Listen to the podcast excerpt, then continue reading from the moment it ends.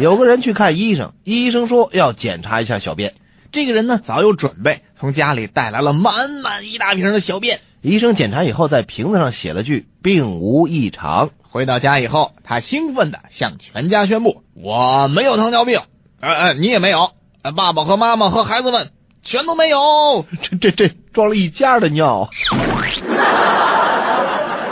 哎，老陆，听说你的车在闹毛病啊？是啊，怎么搞的呀？我最近新买了一个省油百分之三十的化油器，一个省油百分之五十的变速器和一个省油百分之四十的火花塞。哇，真不错！那结果怎么样啊？开了不到半个小时，这油箱里的油都都往外溢。你因为什么被指控啊？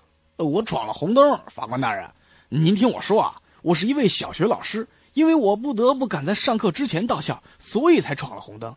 而这仅仅是为了给一群孩子上课呀！哦，你是小学老师是吧？很好，先生，我等了二十年，今天终于可以实现毕生的志向了。